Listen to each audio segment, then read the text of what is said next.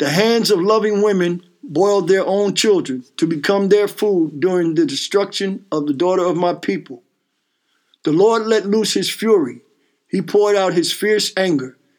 He started in a fire in Zion and licked up its foundations. The earth's rulers didn't believe it. Neither did any who inhabit the world that any either enemy or adversary could enter Jerusalem's gates.